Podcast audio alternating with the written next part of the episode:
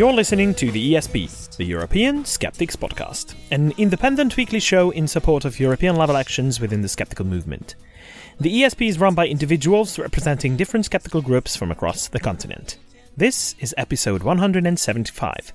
I'm your host, Andras Pinter, and joining me for the show are my co-hosts Jelena Levin and Pontus Böckman. Sziasztok!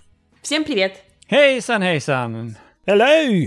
Hey! So, how are things Things are good. Good. all over Europe? Yeah. Oh no, well, not all over Europe. Not even down here in my basement because my computer.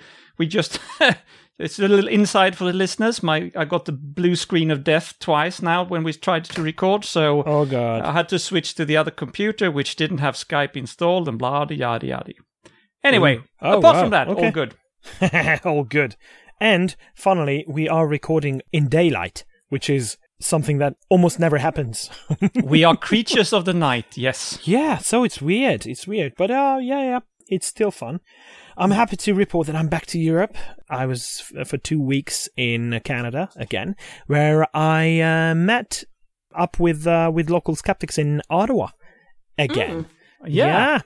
They are so lovely. And especially, I have to praise them for this because this time I, I gave them about two days' notice. and they managed to, to gather a group of like 12 or, or 14 people. I, don't- I don't exactly remember, but it was a, um, a considerable number. So um, it was really good. And uh, some of them are regulars on our meetings. One of them is uh, Kevin Brown, and uh, the other one uh, being Shauna Watson and Steve Watson. These guys are awesome, and they're basically running Ottawa Skeptics. And uh, there is a branch in Ottawa of uh, CFI as well, the Center for Inquiry. Ooh, really? I didn't know that. yeah, yeah. I even got a T-shirt with their logo. Ooh. Yeah. So uh, I've heard that uh, people are very happy that we are reporting from. Uh, oh, not us personally, but it was uh, Annika Merkelbach who who was re- reporting from SkepCon. Do we still have interviews to We, to run yes, on this episode? Okay. we have three interviews left, so if Mhm. we don't run over too much, I think we'll take all of them today. Oh, all right.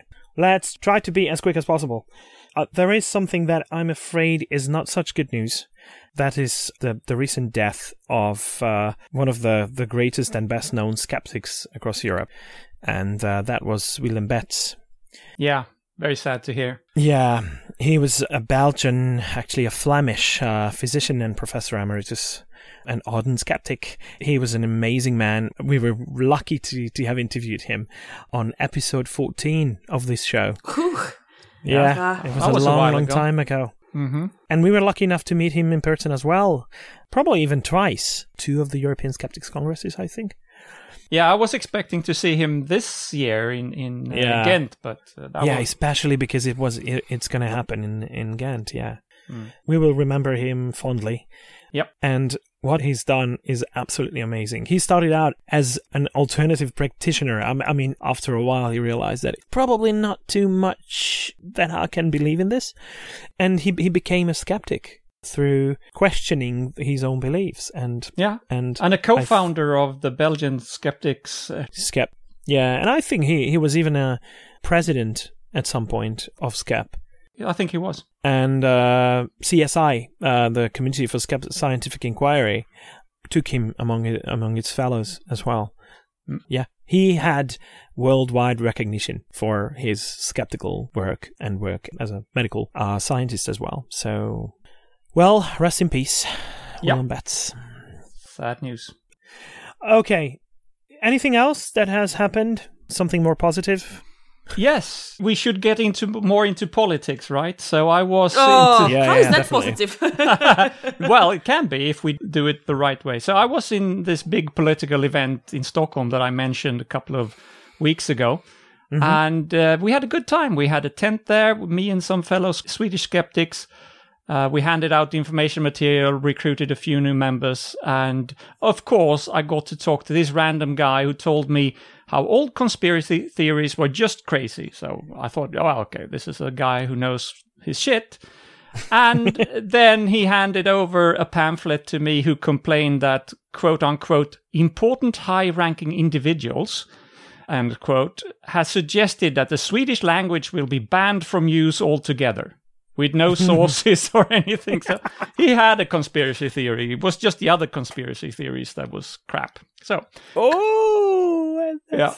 I love that. But we had a good time, and uh, to everybody who came up and say hi, uh, thank you very much, and uh, thanks to the other fellow skeptics there who who did a great job in the in the tent.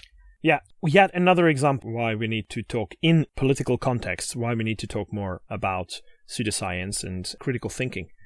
And skeptics into politics. Yes, Yeah, more skeptics into politics, please. All right, I think we should move on. Why don't we start with the usual segment, which is This Week in Skepticism, presented by our very own Jelena Levin. Yay! this week, someone I want to talk about is his name was William Crookes, and he was born on the 17th of June back in 1832.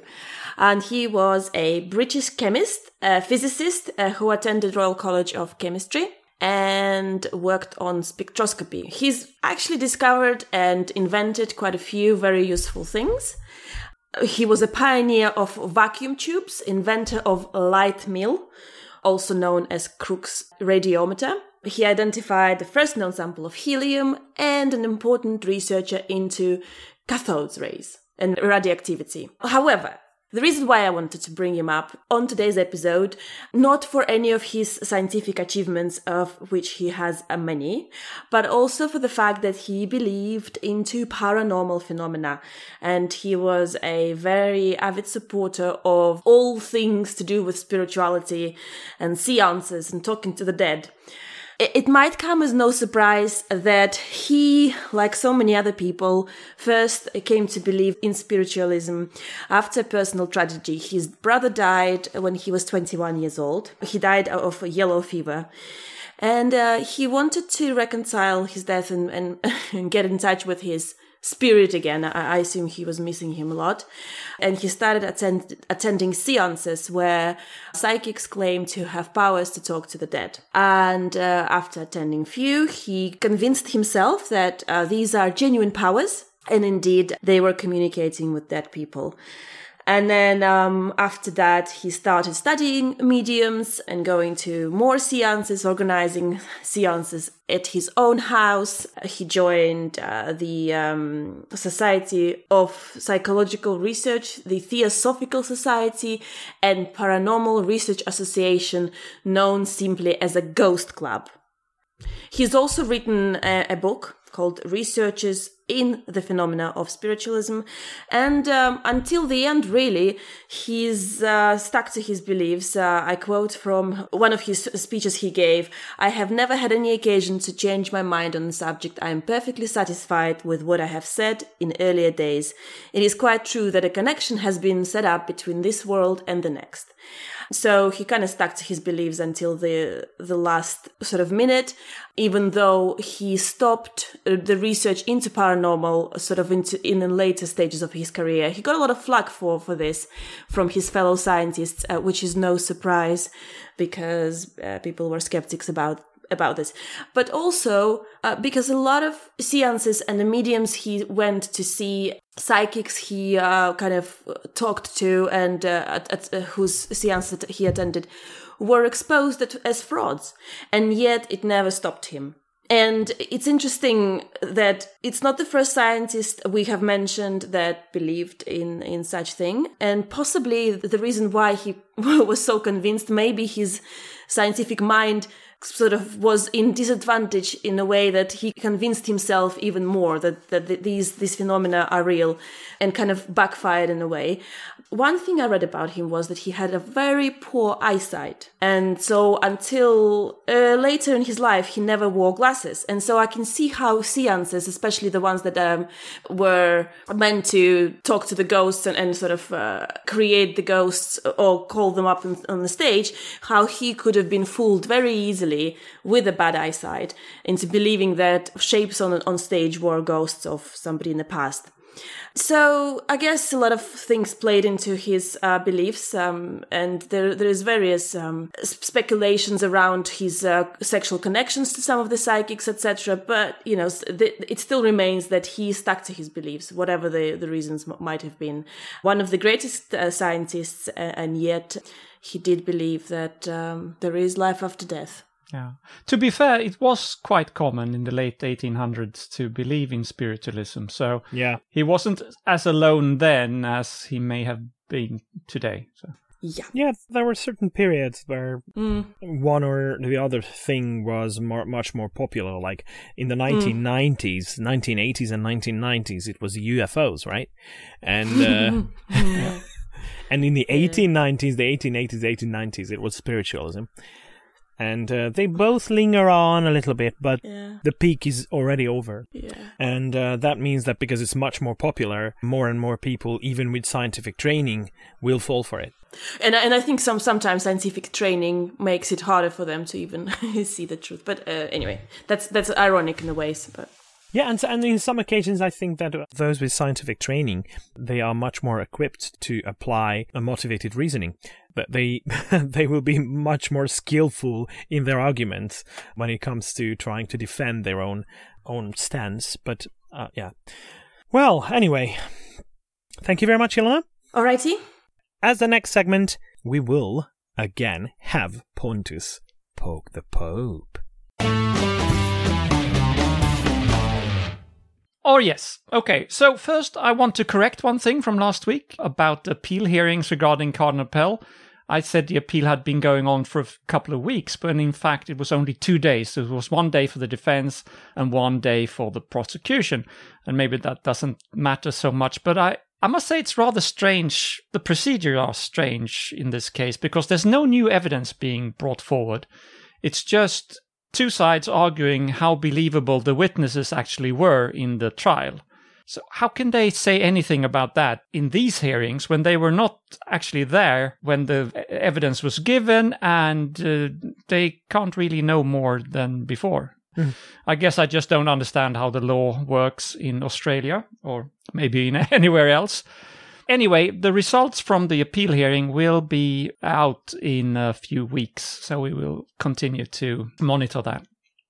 So, this is Pride Month in several countries uh, all over mm-hmm. the world. And of course, the Vatican has to tell everybody what they think, as if we didn't know. The Congregation for Catholic Education released a new document on 10th of June called Male and Female as He Created Them. Uh, lovely, isn't it? Mm-hmm. Mm-hmm.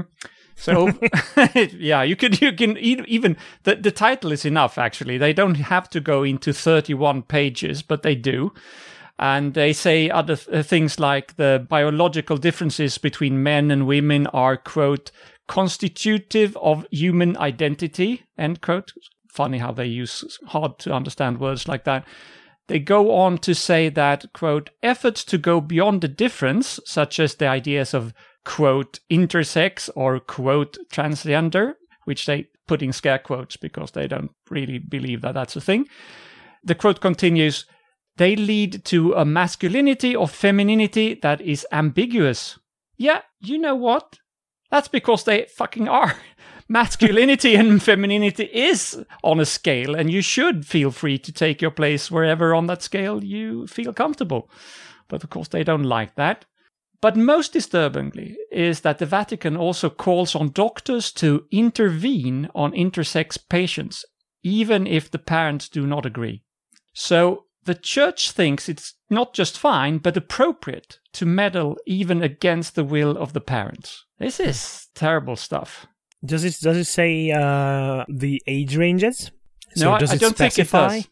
Okay. I don't think it does. It says you should. It's fine to intervene if the child and with even if they have the parent support is going into any kind of treatment or, or exploring different options, then the doctors should intervene and, and I guess stop it. um, yeah. Francis himself, by the way, has not signed this uh, document, but he doesn't have to because we know what he thinks. In February 2015, he compared trans and, and genderqueer people to nuclear weapons. saying they do not, quote, recognize the order of the creator, end quote. So he's on board with this. There is no room for tolerance and humanity in the church, but uh, we knew that already. But I, for my part, will, as usual, join the local pride parade here in Malmö representing the Swedish skeptics. And it will take place on 20th of July. And any skeptics who happen to be around are very welcome to join us. Just let me know. And meanwhile, of course, there's at least two news stories this week about priests who are being accused for sexual abuse. But what is the point of even going into that? The church is so fucking messed up and confused by sex uh, that it's really ridiculous. okay, thank you very much, Pontus, for poking the Pope once again. Thank you. Thank you. And I think it's time for us to listen to a couple of interviews that Annika Merkelbach recorded at SkepCon. So we're here on the second day of SkepCon, and with me is another visitor and very important organizer of SkepCon, but also Skeptics in the Pub. Would you like to introduce yourself? Yeah, my name is Gerald Soko. I'm part of the regional group in Cologne, where I'm basically the MC for the local Skeptics in the Pub. Okay, and we're here at SkepCon, and what did you like so far? So, what were your highlights with yesterday's Skeptical, but also, um, yeah, SkepCon of today? I quite enjoyed the Skeptical yesterday because I always want the Skeptical to be the sh- the showcase, the best of what we can be as skeptics. We can have fun, but we can be critical, and I think all of that came across very well yesterday. We had we had music, there was a lot of laughter, but the talk still were dealing with critical issues that should be of interest to everybody. So it had a little bit of everything, and I think it was the best way to represent ourselves to the outside as I would like to see it done. You also organize Skeptics in the Pub in Cologne. That's um, actually how I got into the German movement. So, would you like to tell us a bit more about um, Skeptics in the Pub in Cologne? Well, we started six years ago at the time when I actually moved back to Germany from England, where I had been in the local in group in Winchester, and we started it up. And the first thing I learned is it's so difficult to find good science communicators in Germany. There are a lot less of them around, and they live a lot farther away. They're not all just centralized in London like you have it in the UK. So it is a lot more challenging, which means, in effect, we only have our meetings every second month, which I think still is not enough, but there's just not enough people around to make sure you can give good qualitative talks on a monthly basis. Other than that, um, we're doing well. We've been going regularly now for six years. I think we're only one of two groups in the German speaking area that can claim that. And we have uh, 40 to 50 regulars who show up every time. And if we manage to get somebody who is a minor celebrity, then we've reached the 200s. So, yeah, we're doing well. Maybe as my last question, what um, are you looking forward to in the um, next to the next um, day? So, what what are you excited for for today or for tomorrow at SkepCon? I do admit I haven't even studied the program. I have no idea what other talks are coming up. I'm here to just meet people and to get confronted with new ideas, as I always am at this these kind of conferences. So um, yeah, I, I just hope to be challenged by new ideas. And that's the best we can all hope for, I think. And um, yeah, I thank you for the interview and uh, thanks for the great work you do. You're welcome. Thank you. I'm um, here again on the second day of SkepCon with Dr. Stephanie Dreifürst. And um, yeah, maybe you could introduce yourself. Mm, yes, I'm the vice chair of the German Skeptics, and I'm currently working as an editor for a publisher in Frankfurt. And I used to be like for 10 years, I've been the director of a writing center at the university. So I mainly did writing research and writing pedagogy, trying to teach people how to write good scientific texts. That's um, a bit about myself, I'd say. And you're also, um, you just said you're the um, vice chair or the vice chairwoman of um, the German Skeptics. Could you tell us more about the leadership of um, GWUP? As far as I can see, we're pretty diverse when it comes to professions, backgrounds, gender, and um, things like that. So we have a current judge as well on the board. We have like an engineer, we have people working for insurance companies or um, human resources, things like that, and a journalist who's always sitting with us and counseling us, who's like the editor of our German Skeptics magazine. Yeah, that's pretty much the board. We meet on a regular basis and prospectively, like for the future, we're trying to actively engage more women still for for working on the board as well um, which is kind of yeah my pipe dream to maybe surpass the men as well one day and hopefully soon. Okay yeah that's something i could uh, could sign too and um, yeah, I just wanted to ask you um, because I know all of you have been very busy to organize the Skeptical event where we are at right now. So, um, what did you like about SkepCon so far, and um, what are you looking forward to um, for tomorrow?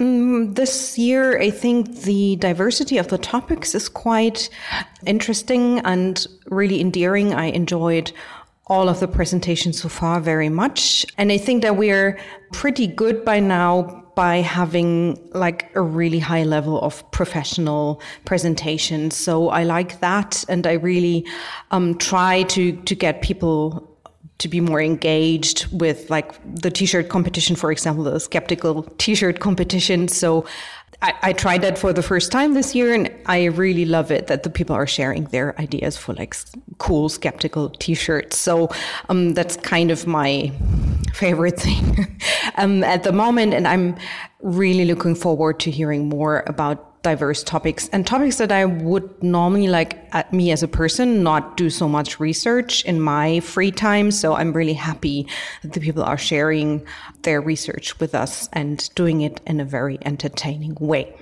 Okay, thank you. And you already um, said that one of your goals is to have more women active in the in the GWUP or as um, um, yeah speakers or as board members, like with everything. Mm-hmm. What are your other goals, or what would you do to make this dream, this goal, come true? I think I have several different goals or ideas or dreams, you could say. Um, one of them is to have more, especially as well, young women to join the skeptic movement here in Germany. I think our like English colleagues are a little bit further when it comes to that. What I, but what I also see is that in parts, the skeptic movement is still very much focused on like white male people. So, and, and to me, very sexist in, in a lot of aspects. So I really would like for us to change in a more diverse, open society or community. So that's definitely one of my goals. Another one is as well, I would love to introduce the Ask for Evidence movement here as well. It's working so well in England and it impressed me deeply. I saw how it works at a conference in, I think, London it was. Since then, I have been in love with the idea. So, but me on my own, I can't make it happen. So I'm um, hoping that there are a lot of more people who find the idea attractive. So I would really would love to make that come true. So maybe that's enough. But two of my dreams. Yeah, I think um, these are very important goals and important dreams. And yeah, I would conclude this interview here, and I um, thank you very much for your time. Thanks for interviewing me, and greetings to everyone who's listening. So I'm sitting in the park close to SkepCon here, and SkepCon is officially over now. And um, with me is Dr. Nikil Mukerji. I hope I pronounced that right, but I don't know. So I will give you the microphone and let you introduce yourself. yeah, my name is Nikil. Um, I'm a philosopher by training, um, also an economist, uh, which is, uh, yeah, that was one of my juvenile sins. So I studied business economic once and then um, moved on to economics and also into philosophy um, because I was interested in the more theoretical side of economics and yeah, ended up becoming a philosopher for God's sake. so, but I'm also Speaking of, for God's sake, uh, I'm also um, a, a quite a skeptical philosopher, um, which makes it quite natural for me to uh, to be involved in the skeptic movement. And you were also a speaker at a Skeptics in the Pub in Cologne, and right. uh, you also wrote a book, right? So, um, what was your book about?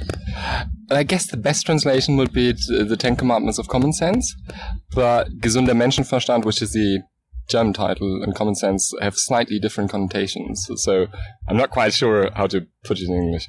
But it's about um, very basic rules of thinking that we should all employ and that are actually quite obvious and trivial even almost but which most people just neglect in their daily practice. And yeah i was always um, that guy who would raise the finger and point at people and, and, say well you breaking that commandment of common sense for instance to be open to new, new information not to be distracted by relevant irrelevant information and so on and so forth. And yeah just wrote it down and um, many people liked it, to, much to my surprise. And yeah, now it's um, one of the books that you can buy at a Skepcon, yeah, and yeah. I I get to sign it, uh, which is quite quite interesting. Yeah, yeah that's um, very cool, I have to say. And um, speaking of Skepcon, you also were a speaker of this year's uh, Skepcon. Do you quickly want to maybe like summarize your your talk? Yeah, so I had a joint uh, talk, or you could call it a discussion, even um, with Martin Moder, who is probably best known for his the part he plays in the Science Busters. And what we tried to do is to explain the myths that surround Jordan Peterson, who's an uh, who's a Canadian um, psychologist, academic psychologist, and also um, uh, psychology professor, um, who rose to fame um, in connection with the C16 bill, uh, which was a reform of the um, Canadian um, Human Rights Code, um, giving people with um, certain gender identities and gender expressions certain protections. It was actually quite a technical legal process uh, that went on there, and he got involved uh, saying that he was not going to be forced um, to employ certain pronouns that these folks um, wanted other people to use, and that um, devolved into a public mudslinging and uh, was quite interesting to follow, and that made him quite famous, I guess. But what was interesting was that people didn't really track him for that reason only. They went to his YouTube channel where he posted videos uh, that uh, commented on that um, on that particular issue, but they stayed for the psychological content that he had on there, and many of these lectures dealt with the question how to lead a proper life, and um, he basically just passed on fundamental wisdom uh, from the ages, and uh, much of that is quite non-controversial, but he's also a cultural Christian and he's quite a conservative guy, um, which made him say in public certain things that uh, seemed quite controversial and many people took offense. That ended up uh, devolving into a very, very ugly public fight uh, where he kind of misunderstood the other side and the other side misunderstood him, I take it. And what we tried to do in the talk was to just explain what he means when he says, for instance, that um, enforced monogamy is a good idea um, to have in the West because it decreases violence amongst males. What you have to bear in mind, this was a central message, I think, is that um, many of the things he says, like many of the notions he uses, are quite technical. For instance, uh, enforced monogamy is just a term that is used by by behavioral scientists and anthropologists, for instance. And you can find papers um, which show that when people live in societies where enforced monogamy is a thing, then uh, violence decreases, which was his uh, entire thesis to begin with. So there, there's usually something to the points that he makes, but sometimes he overshoots, and uh, it's important not not to deify him or to call him the devil. Um, it's usually the truth is in somewhere in the middle. Uh, I I just think we should have an open mind and just take what he says at fa- face value and just have a proper discussion about it. And I think that's a very good suggestion for every skeptic. Um, every skeptic should um, yeah, maybe follow like, the evidence. Yeah, uh. follow the evidence and read up. So if you're interested in the whole Jordan Peterson debate, you are very welcome to research and read up on him because uh, I know he's still um, a bit controversial or controversially yeah. discussed. And I so, so, was our talk. I I think yeah yeah yeah. We didn't get any Rotten Tomatoes. So. Yeah, and um, so. I think uh, it was pretty well received here and. Um, I thank you for the interview. Yeah, thanks, Annika. Now, on to the news items that we have prepared for you, dear listeners. Right. Tying back to uh, the Vatican and the Pope's. The you must be kidding me. no, I'm not going to talk about them, but I'm going to talk about um, gay conversion therapy. Okay.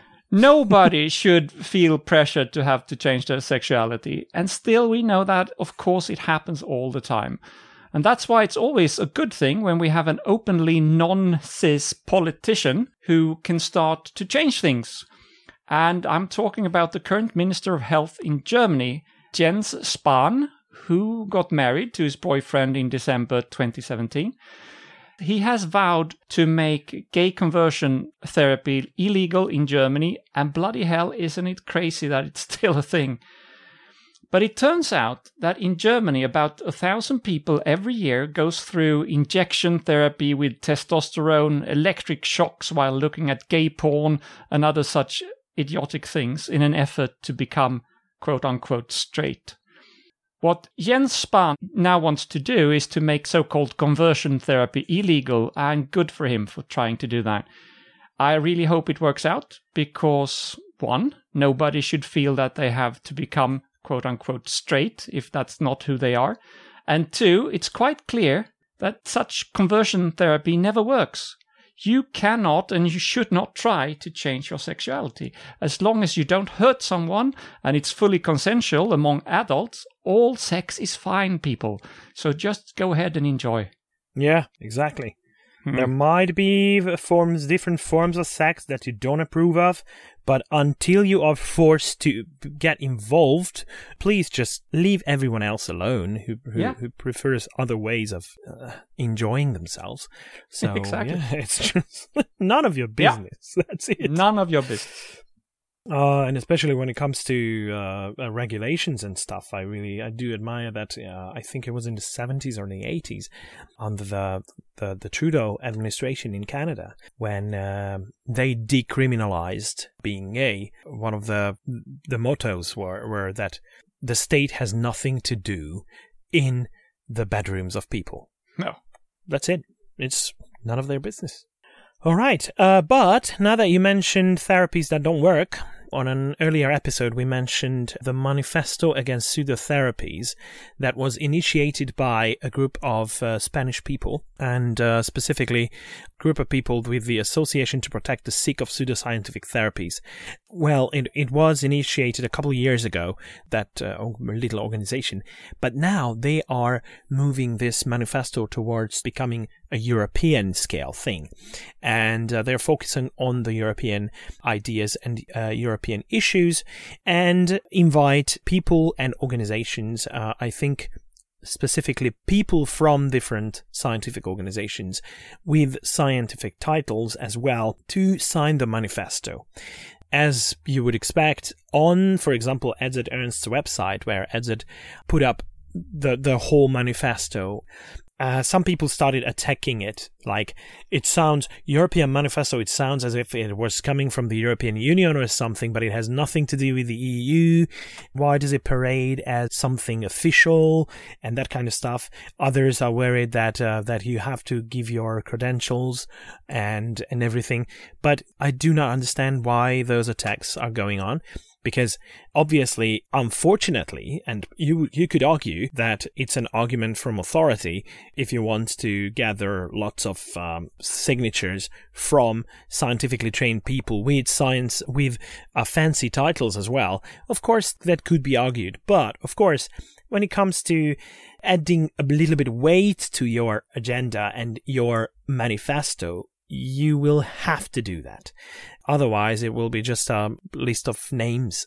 I do support this, and we do support this. We are in full support of this uh, I- initiative, and uh, some European organizations have already posted it on their websites. Uh, the Hungarian Skeptical Organization is going to do that very soon as well. Yeah, uh, people anyone listening to this show, if you are a member of an organization, a scientific organization, or if you're a researcher, better still, then please consider signing the manifesto. We need people signing it from all over Europe. Absolutely. All right, uh, we go to Sweden now. Uh, back in episode 170, I gave the Really Right award to footballer Kim Källström for refusing to do commercials for online casinos. And I argued that casinos exploit our total inability to understand large numbers in the sense that no one really understands how small the chances are of winning. And if we did understand it, we, no one would gamble. And there's a growing awareness of the problem of online gambling, and Sweden implemented stricter rules in this area in January this year. Now, for the first time, the new rules have been used to withdraw the gambling license of a company called Ninja Casino, which is one of the big online casinos over here. I don't know if it's international or if it's just in Sweden, but they're big in Sweden. okay, so it's a ninja casino. Oh, nice. So Ninja Casino has failed to react to players losing very big amounts, which they have to do. And also they have allowed players to far exceed their own deposit limits. So if you, to protect yourself, you can put in a limit saying, I don't want to deposit more money than X. But then they haven't stopped people from far exceeding those limits. I will continue to argue that gambling is a kind of a fraud in the sense that people inherently don't have the ability to understand how extremely unlikely it is to win. As I said back in episode 170, we cannot intuitively understand numbers higher than five or six, really, if, if you go to my example back then. So, how are we supposed to understand chances like one in a million? Mm. I think the best option is to just avoid all these uh, online casinos and anything that is uh, gambling. Yeah. Yeah. Don't do it, people. That's true, but it, there is people get addicted to this, and uh, I know, and these companies they exploit that. Yeah. Mm, somebody makes millions and millions. Millions of money. You know, uh, it's unbelievable how many people, for example, do the lottery. Yeah. They spend money on it every single week. I just met a guy, he's a professor of chemistry, of organic chemistry at a very prestigious university, and he was in my group. And I was surprised to hear him say that he plays a lot lottery every week. He's been doing it for 30 years and he's always played the same numbers. And if his numbers get drawn now, after he decides to to quit to just quit and and don't do it anymore yeah yeah yeah he's gonna well, kill himself yeah, I just I just want to remind everyone that the chances of winning, I'm talking about UK lottery, national lottery in UK, are 1 in 45 million. Yeah. And chances of winning Euro Millions, which is normally a bigger draw, is 1 in 139 million. So it's 1 billion. Yeah, yeah, yeah. So it's it's ridiculous and it's zero it's, it's just beyond it's, yeah. ridiculously low. Just you yeah. know. Now, the, the the fact that there are occasionally there are people winning the big bucks that keeps people going, and it's yeah. The it's it's well, only great business for the the lottery itself so. And and actually so, so like you, uh, the lottery in uk funds various good uh, sort of things you know yeah like, yeah. heritage funds etc yeah, yeah. But also we know that the winnings don't make the winners happy either because a lot of them just lose their uh, winnings as soon as they as they win. So um mm. yeah. Yeah it's not mm-hmm. about money, people. It's about how much money. No, it's not about money. Of course, it's about money. it's about nothing else but money. As in happiness, it's not happiness. happiness is not about money. No. Happiness is, is all about. Yeah, happiness money. is definitely not about money, or not yeah. exclusively. Sorry, yes, money. that's what I meant. But yeah, yeah, yeah, yeah. yeah. Yeah, yeah. Talking about things withdrawn, we usually keep an eye out for uh, things that or papers that get retracted. This is why we rely on websites like Retraction Watch. Retraction Watch has a massive database of everything that has been retracted, which is very important to know because if a paper gets retracted in science, it means that something is really wrong with it. That's a good indication. That's like a red flag that, okay, you should probably not consider whatever you read in that paper proper and factual and definitely don't cite it. And uh, this is why there is um, another organization called uh, Zotero. they work with um, general databases and they provide some very useful tools like um, additional web-based search engines and and that kind of stuff. So it they they help organize your data and they teamed up with uh, with Retraction Watch and they provide an interesting Zotero kind of extension to your databases. So I think where it will be very useful is databases that store uh, scientific papers and where people actually look for these scientific papers like PubMed or uh, Science Direct or, or that kind of stuff that, that I'm talking about. What it will do, if you click on one of the papers, it will check automatically whether that paper has been retracted. And if it has, then it notifies you that you, you should probably know that this has been retracted. Please don't cite this. Or otherwise, right. if you if you still go go on citing it, please be aware that uh, you might get criticized for it. I think it's a it's a pretty good initiative, and mm. it's going to be very useful all over the world for researchers. Mm. Yeah, because I think it is a thing that even retracted studies do get cited quite a lot. Mm-hmm. Mm, so this yeah. is, sounds good. Yeah. All right, let's talk about homeopathy. We have mentioned before that homeopathy is in big trouble in France. Yay! Where it risks getting defunded from public healthcare. Mm-hmm. Of course, this is good news since homeopathic so called remedies do not uh, contain anything but sugar and cannot possibly work. Uh, and that, of course, doesn't prevent big producers to fight uh, what I hope is the inevitable ban of homeopathy in, in France. At least, well, it's not a ban, but at least not getting publicly funded. On June 12th, there was an important meeting between the French health authorities and representatives of the three big companies that sell homeopathy in France. That is Boiron, Lehning, and Weleda.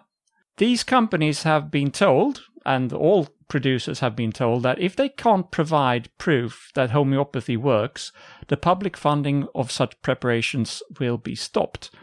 We won't hear the final verdict until 28th of June, but on the following press conference, right after the meeting on the 12th, the three doctors who was representing the homeopathic companies were reported to show quote unquote an air of defeat.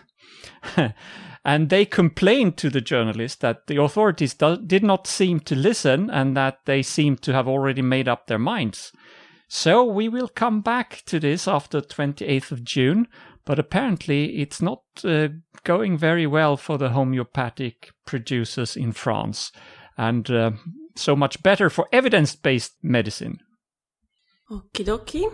Um, so, th- just a quick note on our dear Facebook. Hmm. Snopes recently um, published an article on Does Facebook have shake to report a feature that lands users in Facebook jail? This claim uh, has proven to be mostly false. So, yes, no, you can shake your phone as much as you like and it will not land you into Facebook jail. But what the Facebook did introduce without much advertisement, may I say, um, that if you're on Facebook and you're experiencing a bug or, or a problem, you can shake your phone and a little screen pops up to say, Do you want to report an issue? Slightly, I don't know, spooky? Anyway, I don't think I would have wanted that if I was a, a user of Facebook, to be honest. No, as, as an older man, I, I am happy to shake my fist against Facebook and have it report something yeah. automatically. I can fully understand this. yeah. Um, but however, it doesn't land anyone in a Facebook jail, i.e., it doesn't block you from using Facebook, as was reported by some users on uh-huh. Facebook. That is the case, which it wasn't. Uh, it's just i just wonder sometimes why do people start these little useless kind of bits of misinformation and, and conspiracies that nobody's better or worse off? Anyway. Yeah. But um but there you go. Also kids don't use facebook.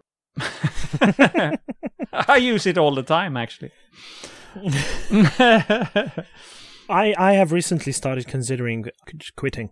Good on you. You've started considering quitting uh, it's far from not using it. Actually, yeah, yeah. I, I specifically use that structure because uh, I'm not convinced that I should yet. Yeah. But uh, Are you I've waiting been, for I've been more? thinking about it. um, are you waiting for more scandals around data breaches and leaks, etc.? No, I don't. I don't know. I don't know. well, I have no idea. Actually, there are still people that I keep in touch with through Facebook, and especially with my lifestyle that I travel all the time and I'm I'm constantly on the go. I can rarely meet up with people in person, but uh, I don't know. All right, I have another news item. We hear all about the terrible new anti abortion laws in the US. And as we've said before, everything points now to the famous Roe v. Wade decision to be overturned. Roe v. Wade was the landmark decision in the Supreme Court in 1973. And in practice, it meant that they ruled that abortion bans were against the Constitution. Well, the Constitution hasn't changed, but uh, the right wing activists that Trump has appointed to the Supreme Court, and they are appointed for life, by the way, they will still most likely overrule the old decision. The Republicans have been working on this for years. But that's the US. But anyway, the changes in the US are beginning to spread to Europe as well. The Christian Democrats, who else, in Norway, recently tried to get a number of anti abortion laws through the parliament on 13th of June, and they managed to get one approved actually. I've tried to find out what the actual justification was for this particular law, but apparently now, if you carry more than one fetus at the same time, for instance, if you're expecting twins, and you want to abort one of them, this must now go through an approval procedure in a committee before it's allowed. That, that's very specific. Uh, I don't I don't know why why they chose that specific case, but I believe that perhaps they just put together all kinds of uh, suggested laws and, and just threw them at the parliament to see what could go through. Maybe if we have some Norwegian listener who knows about this, uh, and if that person wants to write in and tell us what the justification was, I think uh, it would be helpful. In any case, we should look out for this, the, these new anti abortion laws, because several other countries have or are about to, or probably will, follow the example of the US and limit abortion rights also in Europe. There are other terrible things um, happening sometimes across Europe, and uh, we are when we are talking about uh, some pseudoscientific therapies. Unfortunately, we sometimes miss how very, very dangerous they can be. And homeopathy, although it is considered a very mild intervention that is so good or supposed to be so good because it doesn't do anything or cannot harm you, but indirectly it can be very harmful. I think uh, we reported on this uh, um, a couple of years ago when it actually happened. On May the 27th, 2017, an Italian boy uh, named Francesco uh, from Cagli near Pesaro died of uh, bilateral bacterial otitis, which is the, the middle ear infection that that went on to infect the brain as well. And uh, basically, he was brain dead when uh, they they found out that that it was impossible to save him. Previously, he had gone through homeopathic treatment by a doctor, homeopathic doctor called Massimiliano Mecozzi. And why it has a relevance right now is because a couple of days ago, on the 6th of June, the conviction was out. So it was the conviction was made that the parents are both convicted to three month suspended sentence for manslaughter. However, the case has not ended there. I have to point out and emphasize that they got three months of suspended sentence Yeah, so in practice, nothing. for killing their own child by neglecting that a proper scientifically trained medical attention is in order. Hmm. In fact, what they did was took their boy to a quack. And that quack will go on trial as well on the 24th of September. So we'll just have to keep an eye out for what happened. However, I have to say that the ANSA, which is um, an Italian uh, news outlet, they say at the end of the, the short article that Francesco died after the otitis degenerated into encephalitis. And uh, recently on Science Based Medicine, Clay Jones published an article just a couple of days ago, uh, actually questioning whether it was really encephalitis because it was really not convincing what the events and the line of events uh, suggested. But apart from this, the fact remains that these people refuse to provide their child with the best possible intervention, medical intervention, and instead they turn to a quack. I'm really hoping that at least the quack, the homeopath, will get a much more serious sentence if he gets convicted. Because, yeah, three months suspended? Yeah. That's, as you said, Pontus, is basically nothing. so everyone involved should rot in hell. That's what uh, that, that's what Clay Jones says at the end of of uh, no rot in jail. Sorry, not in hell. But uh, I was wondering. So I was I was paraphrasing. Uh yeah yeah. somewhere they should rot somewhere. Mm. Yeah. I think that uh, concludes our uh, list of news items.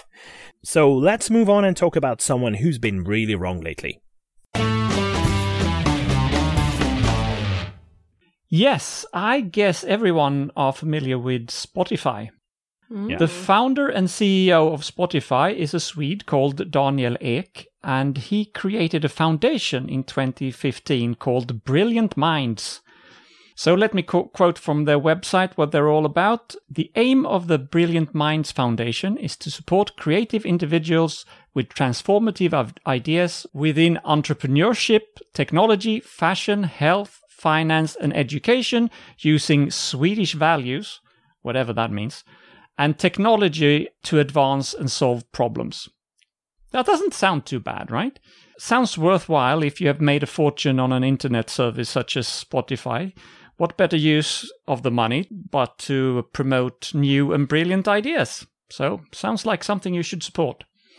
And one thing they do is that they invite interesting and so called brilliant minds to a yearly conference to trade ideas and give speeches.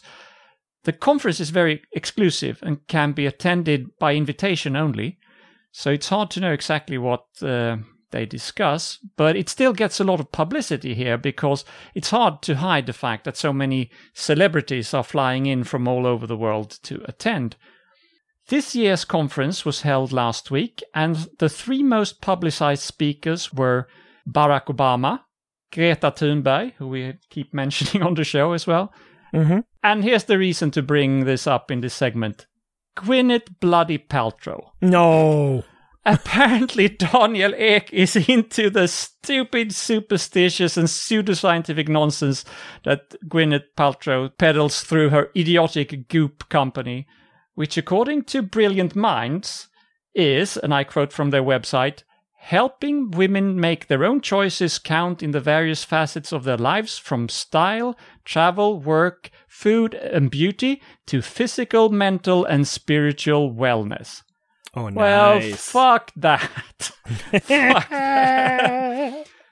Goop is the most outrageous and stupid company imaginable, and in fact, Gwyneth Paltrow got last year's Rusty Razor Award presented mm-hmm. at QED for yeah. being such an obvious money grabbing scam, selling totally useless products and sometimes dangerous products as well. Yeah. Yeah. So she is not what I would call a brilliant mind, unless you call it brilliant to get people to pay a lot of things, pay a lot of money for, for some things that are just bullshit.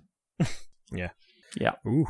Okay. Yeah. So for giving Gwyneth Christus up your fanny Paltrow legitimacy and promoting her as having a so-called brilliant mind, Daniel Ek and his so-called Brilliant Mind Foundation get today's prize for being really wrong.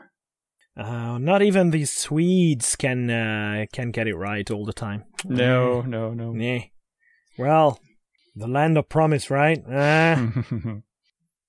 all right. That almost concludes our show. But before we say goodbye, I'd like to ask Jelena to bring us a quote. Very short one for you today from Albert Einstein, mm-hmm. who doesn't need any introduction. Uh, he said, Foolish faith in authority is the worst enemy of the truth. Wow. Yeah.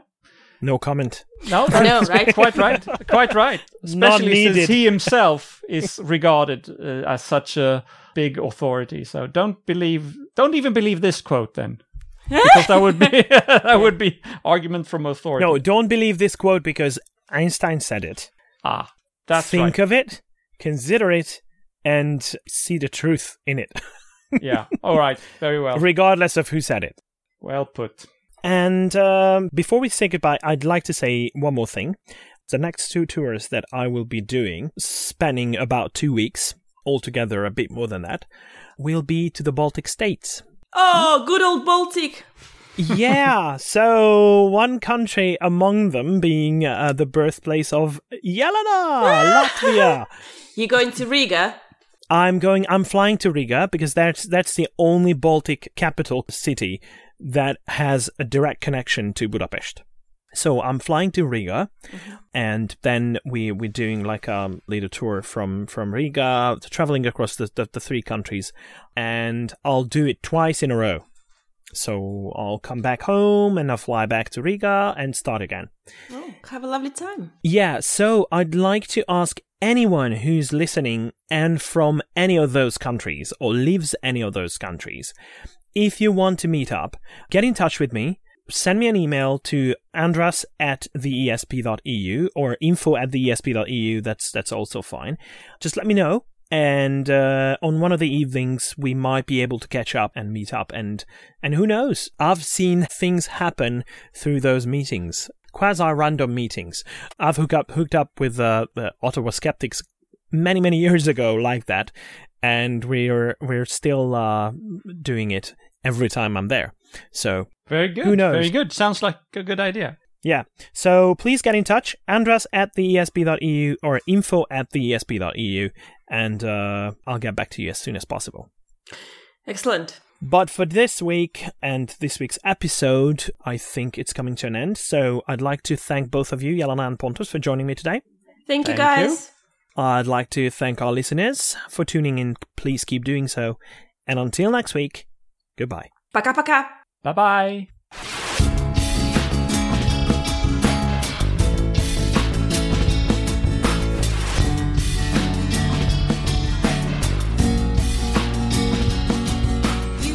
This has been your ESP experience. The show is produced and recorded by the ESP.eu. Join us again next time, but until then, please send your feedback, comments, or death threats to info at theesp.eu. We would also love to hear your ideas and suggestions regarding future episodes, as well as news from your country of residence that might interest others across the continent. If you have a local event or organization to promote, please don't hesitate to let us know, as we are more than happy to help.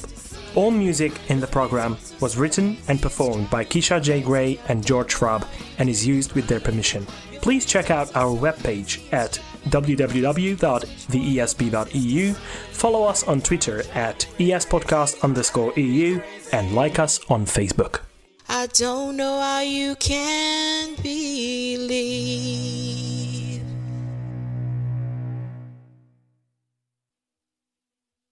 Uh, hello, I'm back. Everything is fine, and my recording is going, so all good. Okay, good, good. very good, very okay.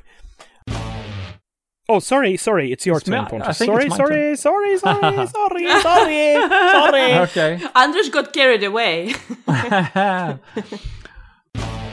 right. Okay. It was a bit And it's your turn.